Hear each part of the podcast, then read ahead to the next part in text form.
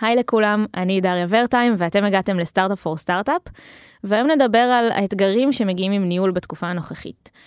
ולצורך העניין נמצא איתי פה שחר פולק, Head of Engineering ב-Imagine איי איי, ויוצר הפודקאסט ומנהל קהילת מפתחים מחוץ לקופסא. היי שחר. דריה, דריה. הכי כיף להיות פה ביחד איתך. את האמת, לא יודע אם המאזינים יודעים, אבל אני ודריה מדברים כבר שנים, והיום לראשונה נפגשנו אחרי... לא יודע, שלוש, ארבע שנים שאנחנו מדברים, נכון. אז אני באופן אישי סופר מתרגש. זהו, אני נכנסתי לחדר, אמרתי, לא ידעתי שאתה גבוה כל הזמן הזה, אז אני ממש שמחה על ההזדמנות, ונגיד באמת, ספיקינג אוף, מפתחים מחוץ לקופסא, ש- שהתקופה הזאת, גם עבורנו בפודקאסט, היא הזדמנות קצת לצאת מחוץ לקופסא, ופשוט להביא תכנים שאנחנו מרגישים שיעזרו היום למאזינים ולמאזינות שלנו, ואתם באמת פודקאסט שנותן, הרבה ערך למאזינים מעולם הפיתוח, שבמלחמה פשוט נפגע משמעותית, כמו הרבה תחומים אחרים ועסקים אחרים, פשוט כי הרבה מאוד עובדים ועובדות יצאו למילואים. היום אנחנו נדבר על איך ממשיכים לעבוד עם צוות מצומצם, מה עושים כשהיעדים חייבים להשתנות, וגם ברמה הכי אישית, איך זה להיות מנהל או מנהלת בתקופה הזאת. נתחיל? בטח, מהמם. Startup for startup for startup.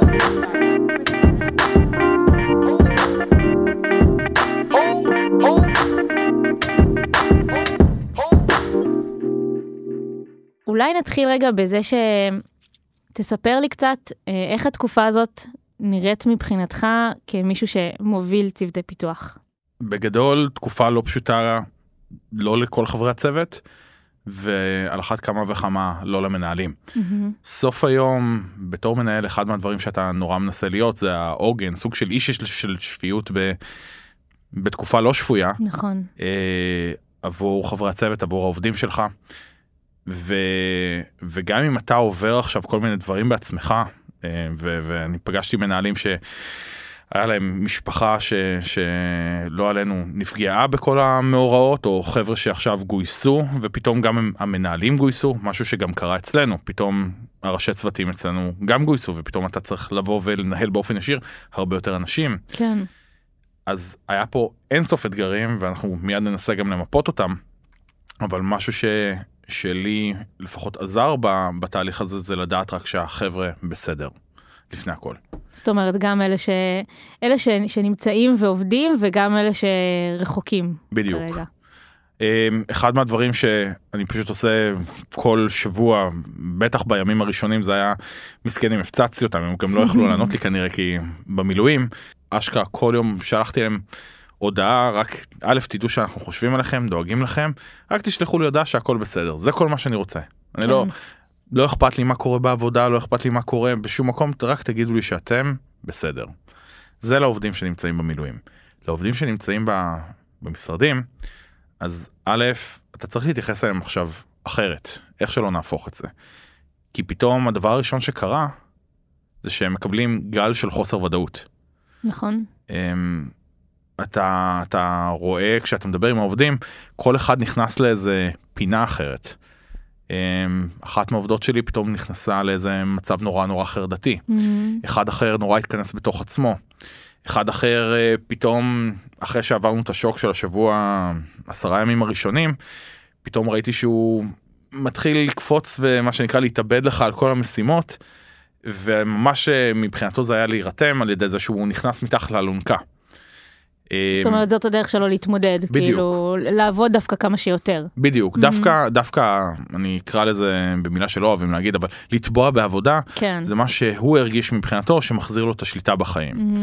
אז גם בתור מנהל, כאילו, אתה אומר, אה, מגניב, יש לי פה מישהו שתופר לי פינות. אז גם פה בתור מנהל, יותר חשוב שתשמור גם על הבריאות הפיזית והנפשית של העובדים שלך, אז גם לדעת לבוא ולעשות לזה טיון דאון, כאילו, כן לתת לו, כאילו, זה טוב שיש לך את האנשים גם האלה, אבל חשוב גם לדעת שהם צריכים לבוא ולשמור על עצמם. כן.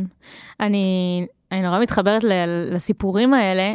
זה מזכיר לי ש, אתה יודע, בכל מיני תכנים ש, שיצא לי לעבור על ניהול, אז מדברים על, על מוטיבציות של עובדים, ואיך לכל עובד או עובדת יש מוטיבציה שונה, דברים שונים שגורמים להם להגיע לעבודה ו, ולשמור על מוטיבציה גבוהה, ו, לחלק זה התנאים, לחלק זה החברה, לחלק זה העבודה עצמה, לחלק זה המשמעות שהם מוצאים בתוך הדבר. ויצא לי לחשוב על זה ממש בחודש וחצי האחרונים הרבה, כי אני מרגישה שפתאום כל העולם הזה של ניהול מוטיבציות, הוא קודם כל תפס נפח אחר, וגם משמעות אחרת, גם כי פתאום מה זה מוטיבציה לעבודה, זה, זה נהיה משהו אחר, ו, ובדיוק מה שאתה אומר, לכל אחד יש דרך התמודדות שונה, וצריך היה להבין איך, איך מנהלים את הדבר הזה, אני, זה עדיין מאתגר אותי, כאילו, המקום הזה.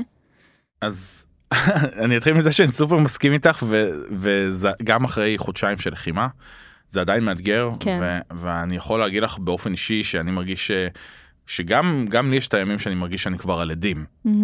Uh, הרעיון זה אבל כן לדעת לזהות את זה גם אצל, אצלך, אצל, אצל עצמך, כן. וגם אצל החברי צוות שלך.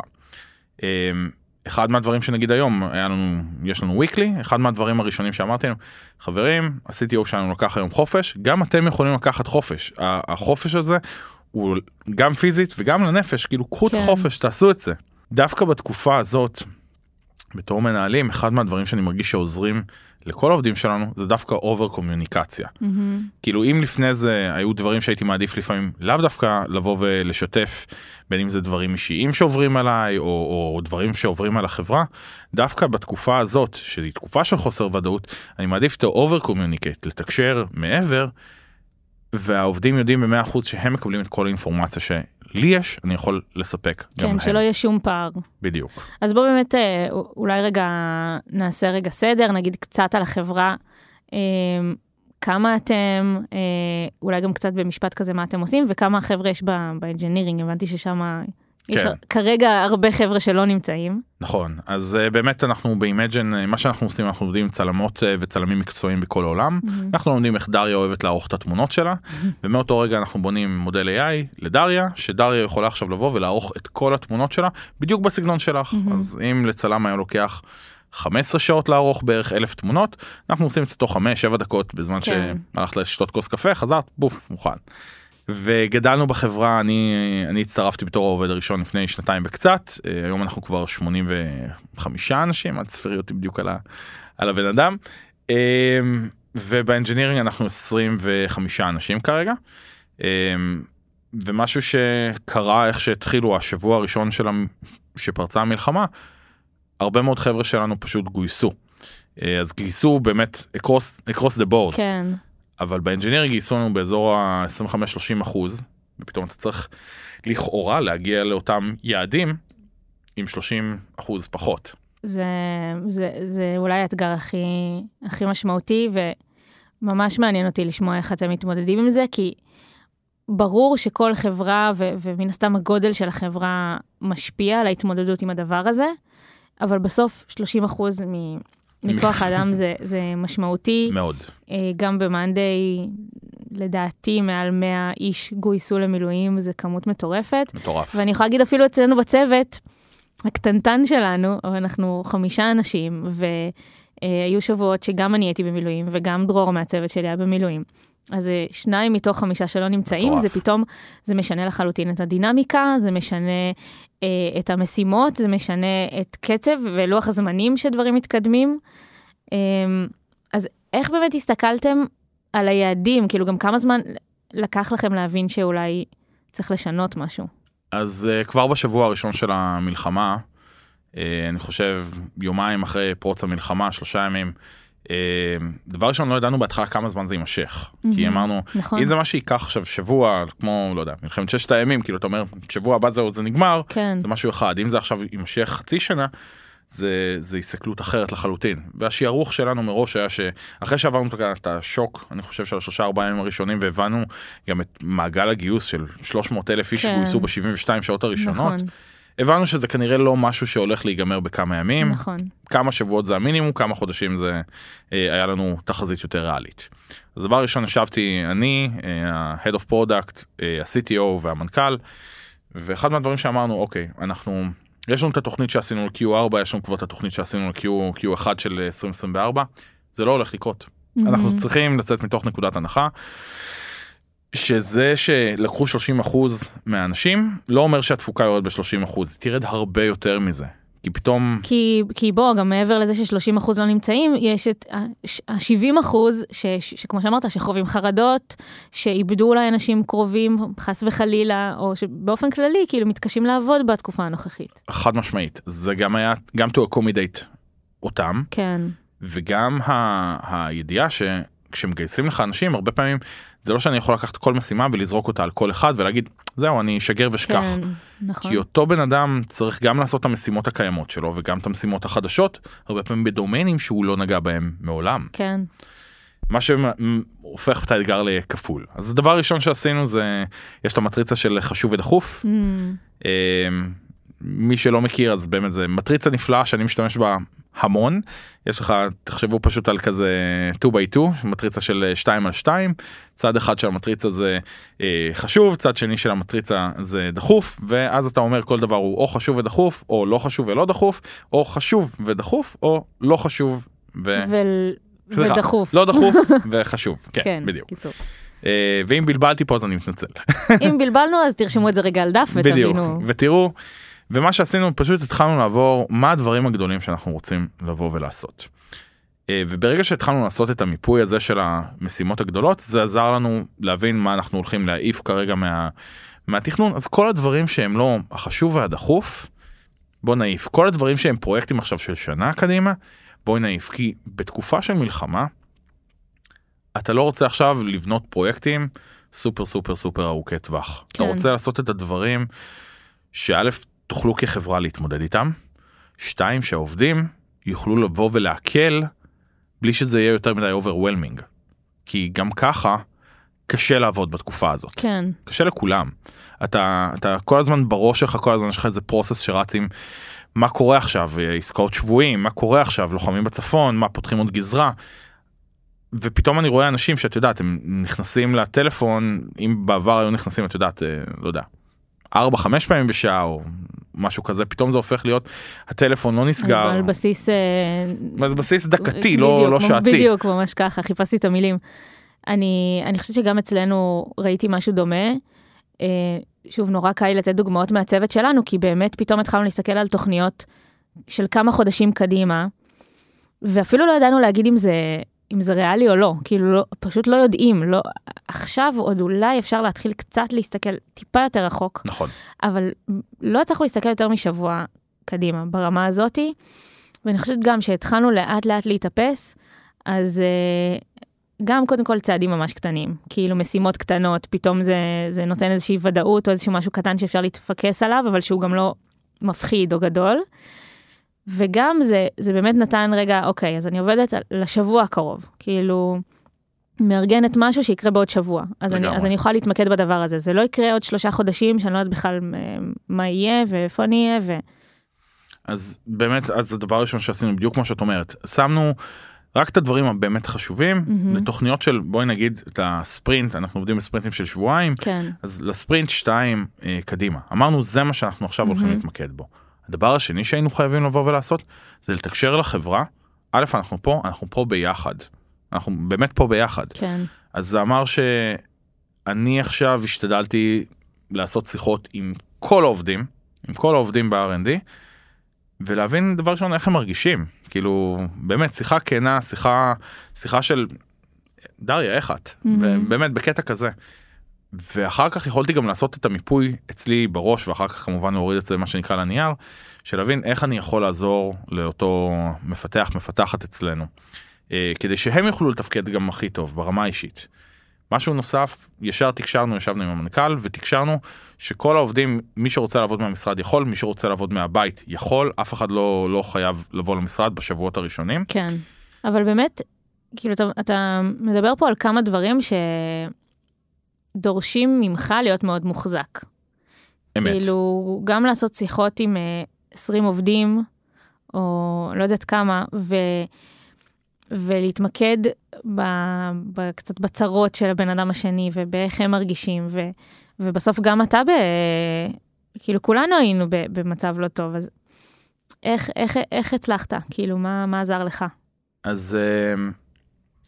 מה שקרה, ספציפית במקרה שלי, עוד פעם, אני לא יכול לדבר פה בשם כל המנהלים בעולם, אבל אני ביום ביום שבת של השביעי באוקטובר, התחלתי, החברה הקודמת שעבדתי בה, זאת הייתה חברת סייבר, הייתי בכל מיני קבוצות, בטלגרם, ופתאום התחלתי לקבל את הסרטונים הלא מצונזרים.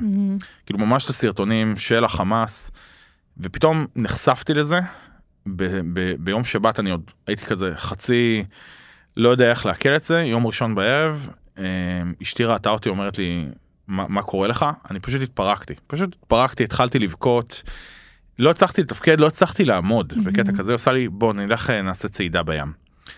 סיימנו צעידה של איזה שעה וחצי, שעתיים כזה, שרק לנשום אוויר ורק טיפ טיפונת להזיז את הגוף, ואמרתי, אוקיי, אני בטוח שאם זה קרה לי, זה הולך לקרות לכולם. כאילו זה שאני עכשיו ראיתי את הסרטונים האלה, זה פשוט הגיע אליי קצת לפני אחרים, זה הולך להגיע לכולם בשלב זה או אחר, אין בן אדם במדינה שלא הולך להיחשף, בין אם מצונזר או לא, הולכים להיחשף לזה, זה הולך לקרות. ואמרתי, אני עכשיו צריך לבוא ולהגיע למצב שאני יכול לתפקד, כי אם אני לא אתפקד, הצוות בטוח לא יתפקד. אז זה היה סוג של לבוא וקצת אה, להגיד, אוקיי, זה הזמן שלי לבוא ו- וכן להיות טיפ-טיפונת אולי יותר חזק ממה שאני עושה בדרך כלל. כן. כי אמרתי, כי גם כשתיגמר המלחמה, אני צריך שלשאר העובדים שלי שנמצאים עכשיו במילואים, יהיה חברה לחזור אליה. כי אם אין לך את החברה הזאת לחזור אליה, אתה בעצם מייצר להם עכשיו בעיה, וכשהם נמצאים בחזית, הם יתרכזו ב... האם כשאני אחזור הביתה תהיה לי עבודה? נכון. קודם להתרכז עכשיו, תן לי לשמור על החיים וזה שלי. וזה המון. וזה המון. זה המון, וזה גם גורם לי להבין שבעצם ה... העובדה שהסיטואציה מצריכה אה, מאיתנו, ממנהלים, להיות יותר מוחזקים מבדרך כלל. אה, יש בזה משהו ש... גם עוזר לנו, גם אם אנחנו לא מבינים את זה. אבל כאילו, גם לי... היו לא מעט ימים שהייתי צריכה לעלות לשיחות עם הצוות, ו... והרגשתי על הפנים לפני, כאילו, מאלף סיבות, באמת. אבל uh, העובדה שאני יודעת שאני צריכה uh, דווקא כאילו להיות זאת שמחזיקה את הצוות, וזאת שמרימה אותם קצת וגו... ועוזרת להם להמשיך, אז זה, זה קצת מכריח אותי uh, ל- לצאת מזה, וכאילו, יש בזה משהו שגם גם בלי שאנחנו רוצים, הוא מאוד uh, עוזר לצאת מהמצב. אני, אני מאוד מסכים איתך, כאילו, אני חושב שמראש העובדה שאנשים הולכים לפנות לניהול, זה כי הם אוהבים לעזור לאנשים אחרים. Mm-hmm. כאילו, הם, הם, בתור מנהל, הדבר הכי כיפי שיש לי, זה לראות את העובדים שלי פורחים. ובתקופה ש, של חוסר ודאות כמו מה שיש לנו עכשיו, ואתה מתחיל לראות אותם כמלים, אז אני חושב שמה שהחזיר לי הרבה מהכוח, זה, זה לבוא ולראות איך אני לכל אחד ולכל אחד בנפרד, איך אני יכול לעזור להם, וכמובן כקבוצה. כן. אז גם שינינו הרבה מאוד דברים בהתנהלות היומיומית שלנו. זהו, אז בוא נדבר באמת על, על ההתנהלות עצמה, על תקסים צוותיים שעושים. מעולה. אז דבר ראשון, יש לנו, כל יום יש לנו דיילי, ו, ו, ובסוף הדיילי אנחנו עושים משהו שנקרא וואו, אנחנו כזה, כולם שמים את היד באמצע, כמו קבוצת פוטבול אמריקאית, וצועקים וואו. הוא רועם, ואז אנחנו גם עושים כל מיני תחרויות כאלה, הצוות פרונטנד עשה יותר חזק, הצוות בקנד עשה יותר חזק, ואז פתאום ביום הראשון, ותחשבי שזה גם מוזר, כי חלק מהאנשים בזום, אז אתה שם את היד שלך לבד באוויר, ועושים את זה, אז זה מוזר, אבל ברגע שאתה עובר את המבוכה הראשונית הזאת, אני חושב, אין מישהו שלא נכנס לזה, באמת, אין מישהו, וזה סופר מרים. אז באמת ביום יומיים הראשונים, הם כאילו אמרו, מה, נעשה הוא, לא נעשה הוא, ואני אמרתי להם, תקשיבו, כאילו, בוא נעשה וו, וו בשביל הלוחמים, לא לא וו בשבילנו, וו בשביל החברים שלנו שגויסו עכשיו.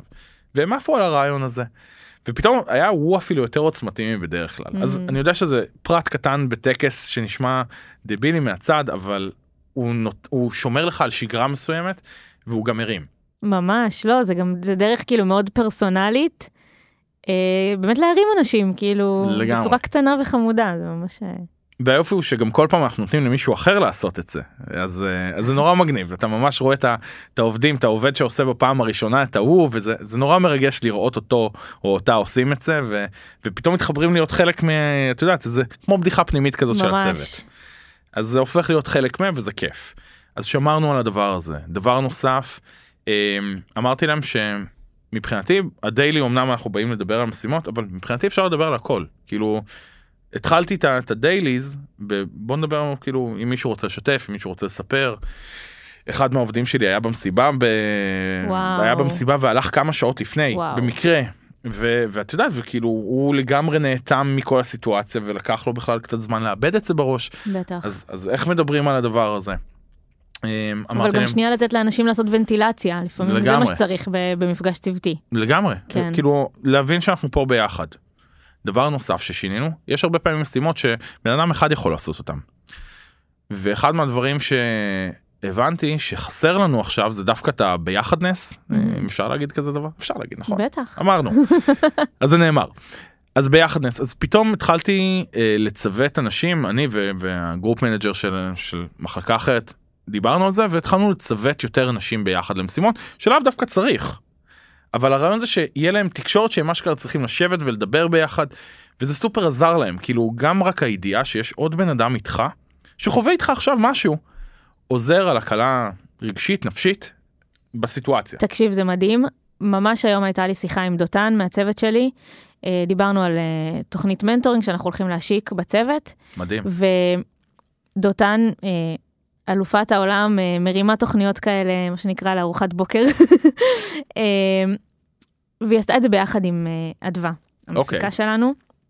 והיום דותן אמרה, ממש במילים האלה, אמרה, תקשיבי, העובדה שהייתה איתי עוד מישהי על המשימה הזאת, זה, זה הייתה הקלה מטורפת. היא אמרה, אני יודעת את הכל, ידעתי את כל המשימות, ידעתי בדיוק מה צריך לעשות, ידעתי את כל השלבים, ולא הצלחתי להביא את עצמי לעשות את זה לבד. וברגע שישבתי עם עוד מישהי על הדבר הזה, זה פשוט קרה. כאילו ממש מה שאתה מתאר. אז זה פשוט עובד, זה פשוט עובד, כאילו הידיעה גם שאתה לא לבד. ורגע כן, דווקא אני אקח את זה כן לרמה הביזנסית, אולי צינית יותר. בסוף, יש לכם יעדים כחברה, יש לכם משקיעים, אני מניחה, יש לכם לקוחות שמחכים לפיצ'רים, מה עושים? אז דבר ראשון... חלק מהלקוחות שלנו, אז באמת הקשרנו להם ש, שאנחנו עובדים במתכון טיפ-טיפ יותר מצומצמת, זה לקוחות הגדולים ש, שנגיד התחייבנו להם על הדברים, אבל באמת הספקנו גם לדלבר הכל בזמן. Mm-hmm. אז אני באמת שמחתי, כי השיפט הזה של הפריורטיז שעשינו, אמר שאנחנו, את כל הדברים שהיה לנו קצת יותר טווח ארוך, או דברים שתכננו קצת יותר לעתיד, אז שנוכל לבוא ול, ולדאוג לזה בהמשך. אז את הדברים המיידיים, כל מה שהתחייבנו ללקוחות, דאגנו. Mm-hmm. את הדברים האחרים, אז כמו שאמרתי בהתחלה, התחלנו לעשות מיפוי, נגיד אחת מהעובדות שלי, שלושה ימים, באמת, לא, נתחיל את זה, הייתה איזה שלושה ימים חולה, ואז שלושה ימים שכאילו היא אומרת לי, תשמע שחר, אני קשה לי, אני לא מצליחה להתרכז, אני לא מצליחה להתרכז יותר מ-עשר דקות, רבע שעה, mm-hmm. ואני לא חושב שאני אצליח לעמוד בכל המשימות שתכננו לספרינט. אז דבר ראשון, אין לי מה עכשיו לכעוס עליה או להוסיף לה עוד סטרס, זה לא מה שיפתור לנו את הבעיה. אמרתי, הדבר ראשון, תשכחי מהמשימות, הכל טוב, בואי נשב, בואי נעשה עכשיו משהו אחר, בואי נעשה מחדש תיעדוף למשימות, ובואי אני אעזור לך לפרק את המשימות. וזה מה שעשינו. עכשיו, כי ראיתי שהיא יכולה עכשיו לאכול רק צ'אנקים קטנים יותר. אז בואי ניקח את המשימות הגדולות, שלפעמים נראות קצת מפחידות, ואני אעזור לך לפרק אותם, ואז כשאתה עושה הרבה משימות קטנות, אתה מקבל מלא קוויק ווינס קטנים. כן. ובאמת ראיתי, אחרי השבוע הראשון שהיא ואני עשינו את זה, זה מאוד מאוד עזר לה.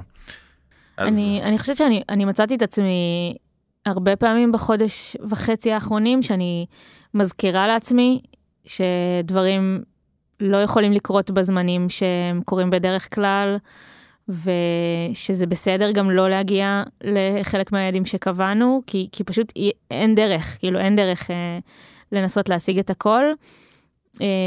אבל ממש הרגשתי שאני צריכה להזכיר לעצמי את זה אקטיבית, כאילו זה נורא קשה להיות רגילים לעוף בקצב מטורף ולהיות הכי שאפתניים ולראות מלא הצלחות, לפתאום להיות באיזשהו הרגשה של כמעט קיפאון, כאילו זה לא קיפאון דווקא, כל הזמן, שוב, הזכרתי לעצמי שאנחנו עושים את כל מה שאנחנו יכולים וזה הרבה, אבל שוב, זה איזשהו דיסוננס כזה למציאות שהייתה עד השישי לאוקטובר, שהייתה כל כך שונה, כאילו גם במובן המקצועי, ש, ששוב, אתה מתאר פה כזה הבנה שלך שדברים נעשים בצורה אחרת, וזה בסדר. לגמרי. אז רק לסגור את מה, ש, מה ששאלת לגבי איך בכל זאת, כאילו, לעמוד ביעדים של החברה. כן. אז כמו שאמרתי, זה דבר ראשון, כל עובד באופן אינדיבידואלי, אתה באמת רוצה לבוא ולהבין מה עובד בשבילם. Mm-hmm. והדבר השני, זה לעזור לצוות להיות מאוד מאוד מפוקס. זאת אומרת, אנחנו חתכנו עכשיו את כמות המשימות, לא ב-שלושים אחוז של ה-שלושים אחוז שלא נמצאים איתנו עכשיו, אלא חתכנו אותם בערך בחצי. כאילו, אתה אומר, אתן לי עוד לקחת את הבאפר הזה, כי הבאפר של עוד עשרים אחוז הזה, זה מה שיהפוך את זה למשהו ריאלי שהוא גם בר השגה. בדיוק. ויותר מזה, הרבה פעמים מנהלים נוהגים לחגוג לא כשהם מסיימים פיצ'ר, אלא הרבה מנהלים אני רואה את זה מתי חוגגים, אחרי שכבר הפיצ'ר בחוץ, הגיע ללקוחות, והזיז את המחט, ואתה יכול לראות את ה-קיי פי איי זזו. לא. אז עוד פעם אני אומר, לשחרר. אחד מהדברים שעשינו, באנו, שחררנו מוצר, ביום שזה שוחרר, זה עוד לא, זה, זה עכשיו בפרודקשן, עוד אין בן אדם אחד ש, שישתמש, קנה את המוצר החדש הזה, כבר מחיאות כפיים, כבר uh, לבוא ולתת את הקרדיט לאנשים, כבר לבוא ולכתוב על זה, את יודעת, בסלק מול, uh, כאילו שידעו, אלה האנשים שעבדו על זה, לתת להם את החיזוקים החיוביים האלה, שאנחנו באמת באמת צריכים. זאת אומרת, ניצחונות גם הם הרבה יותר קטנים, ולחגוג אותם. חד משמעית. לחגוג את זה. מגיע לנו. מגיע לנו ואנחנו צריכים סיבות לחגוג בימים נכון? האלה, אז לגמרי. יש לי עוד משהו אחד, אם, אם אפשר להוסיף. בטח, ברור. אחד מהדברים ש... שהיו לנו מאוד חשובים, זה גם לשמור על קשר עם הבני ובנות זוג של החבר'ה שנמצאים במילואים. זאת אומרת שלי היה מאוד מאוד חשוב, לי ולמי שאחראית אצלנו על כל ה-אייץ' אר, שהיא מקסימה, ממש כל שבוע באה ודיברה עם הבנות ובני זוג של, של החבר'ה שנמצאים במילואים, כי גם הן, אין להם תקשורת יומיומית איתם. כן. אז זה לראות אם הם צריכות משהו.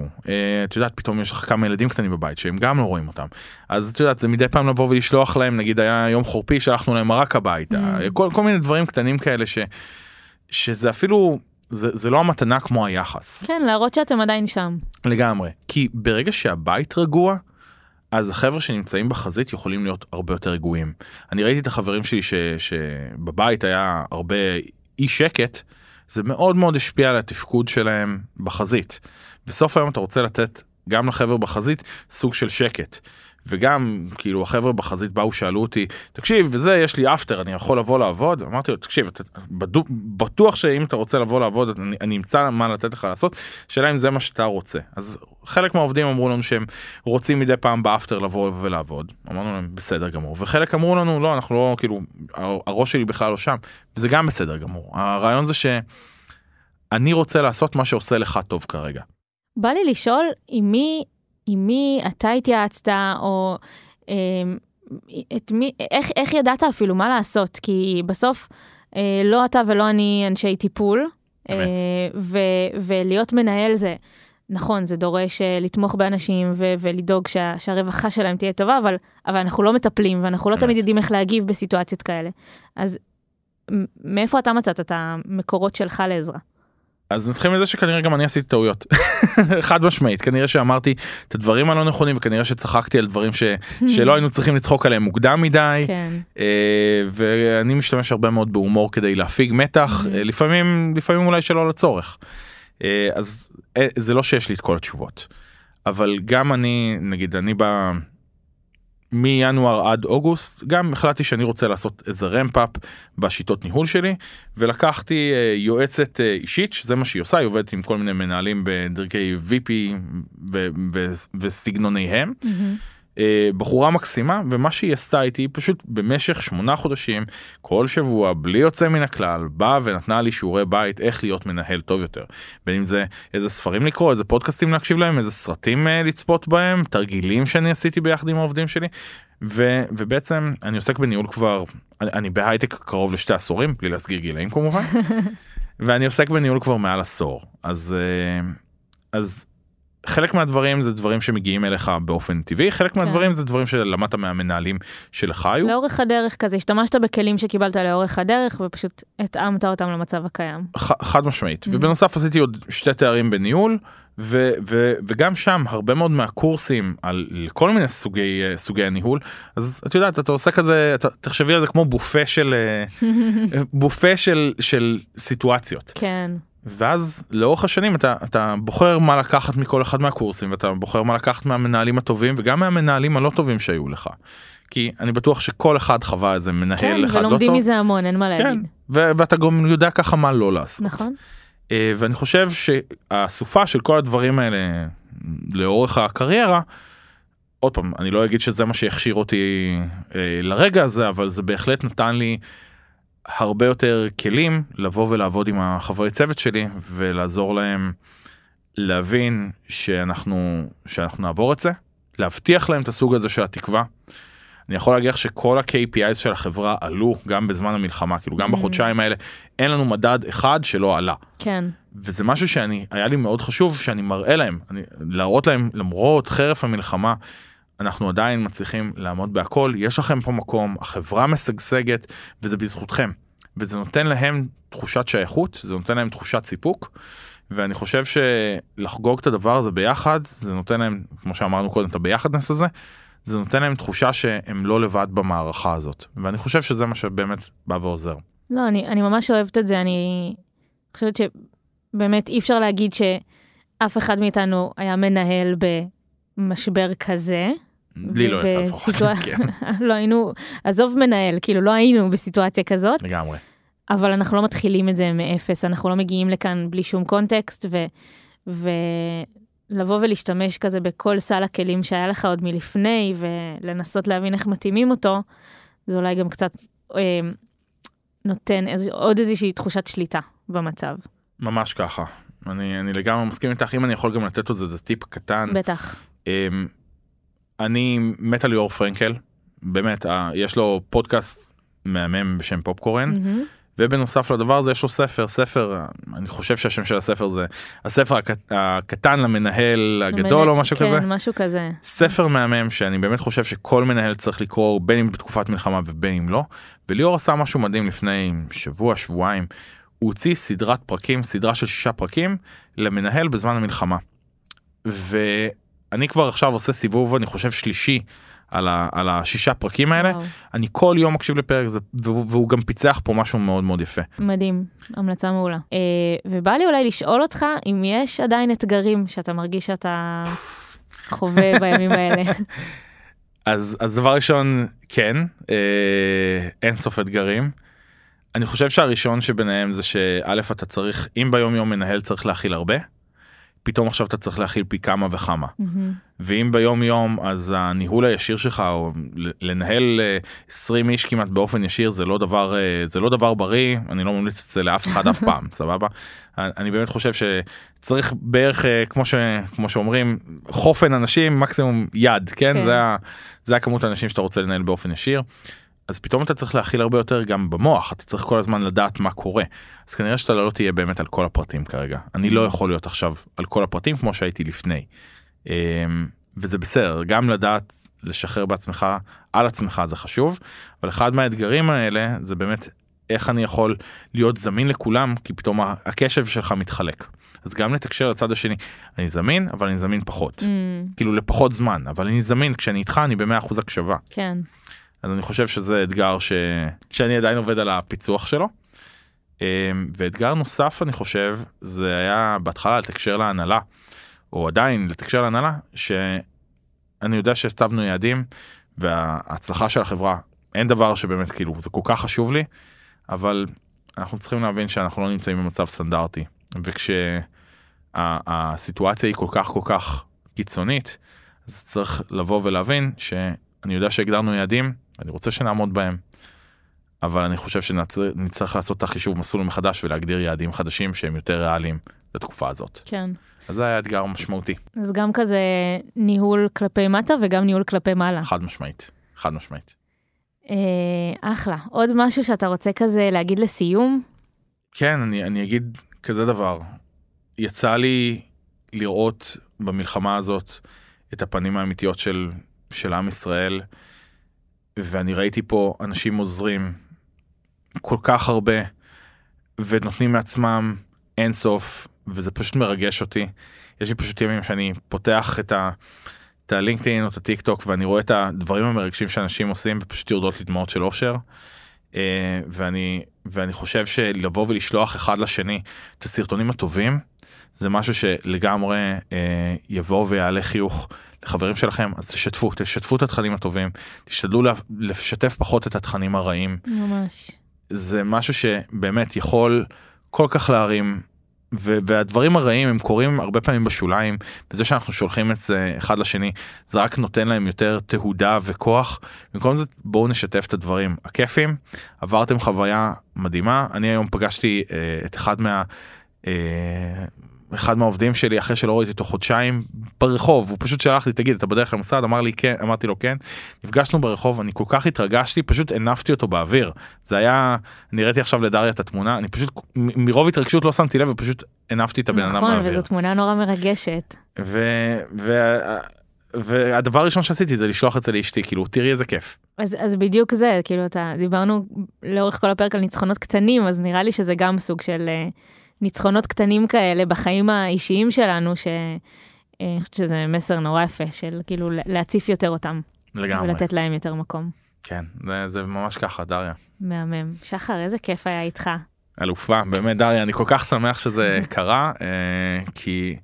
כי באמת אני, אני לא, לא יודע מי יודע, אבל אני מקשיב מאזין הדוק של סטארט-אפ פור סטארט-אפס, באמת פחות או יותר מדי וואן, אני לא יודע אם יש פרקים שפסחתי עליהם, וזה מדהים להיות פה, אז זה, תודה לך. תודה רבה רבה לך, ורגע לפני שנסיים, אני רק אגיד שכמו תמיד, ובתקופה הזו אולי אפילו יותר, שאם יש לכם שאלות אלינו, או לשחר, אז אפשר לשאול אותן אצלנו בקהילה או באתר, וגם לשלוח אלינו ישירות למייל, ל-startup for startup at monday dot com, ואם יש משהו שאנחנו יכולים לעשות כדי לסייע לכם בתקופה הזו, תרגישו חופשי לכתוב לנו. אז תודה רבה שחר שוב, ותודה שהזנתם. יאללה ביי. Startup for startup for startup.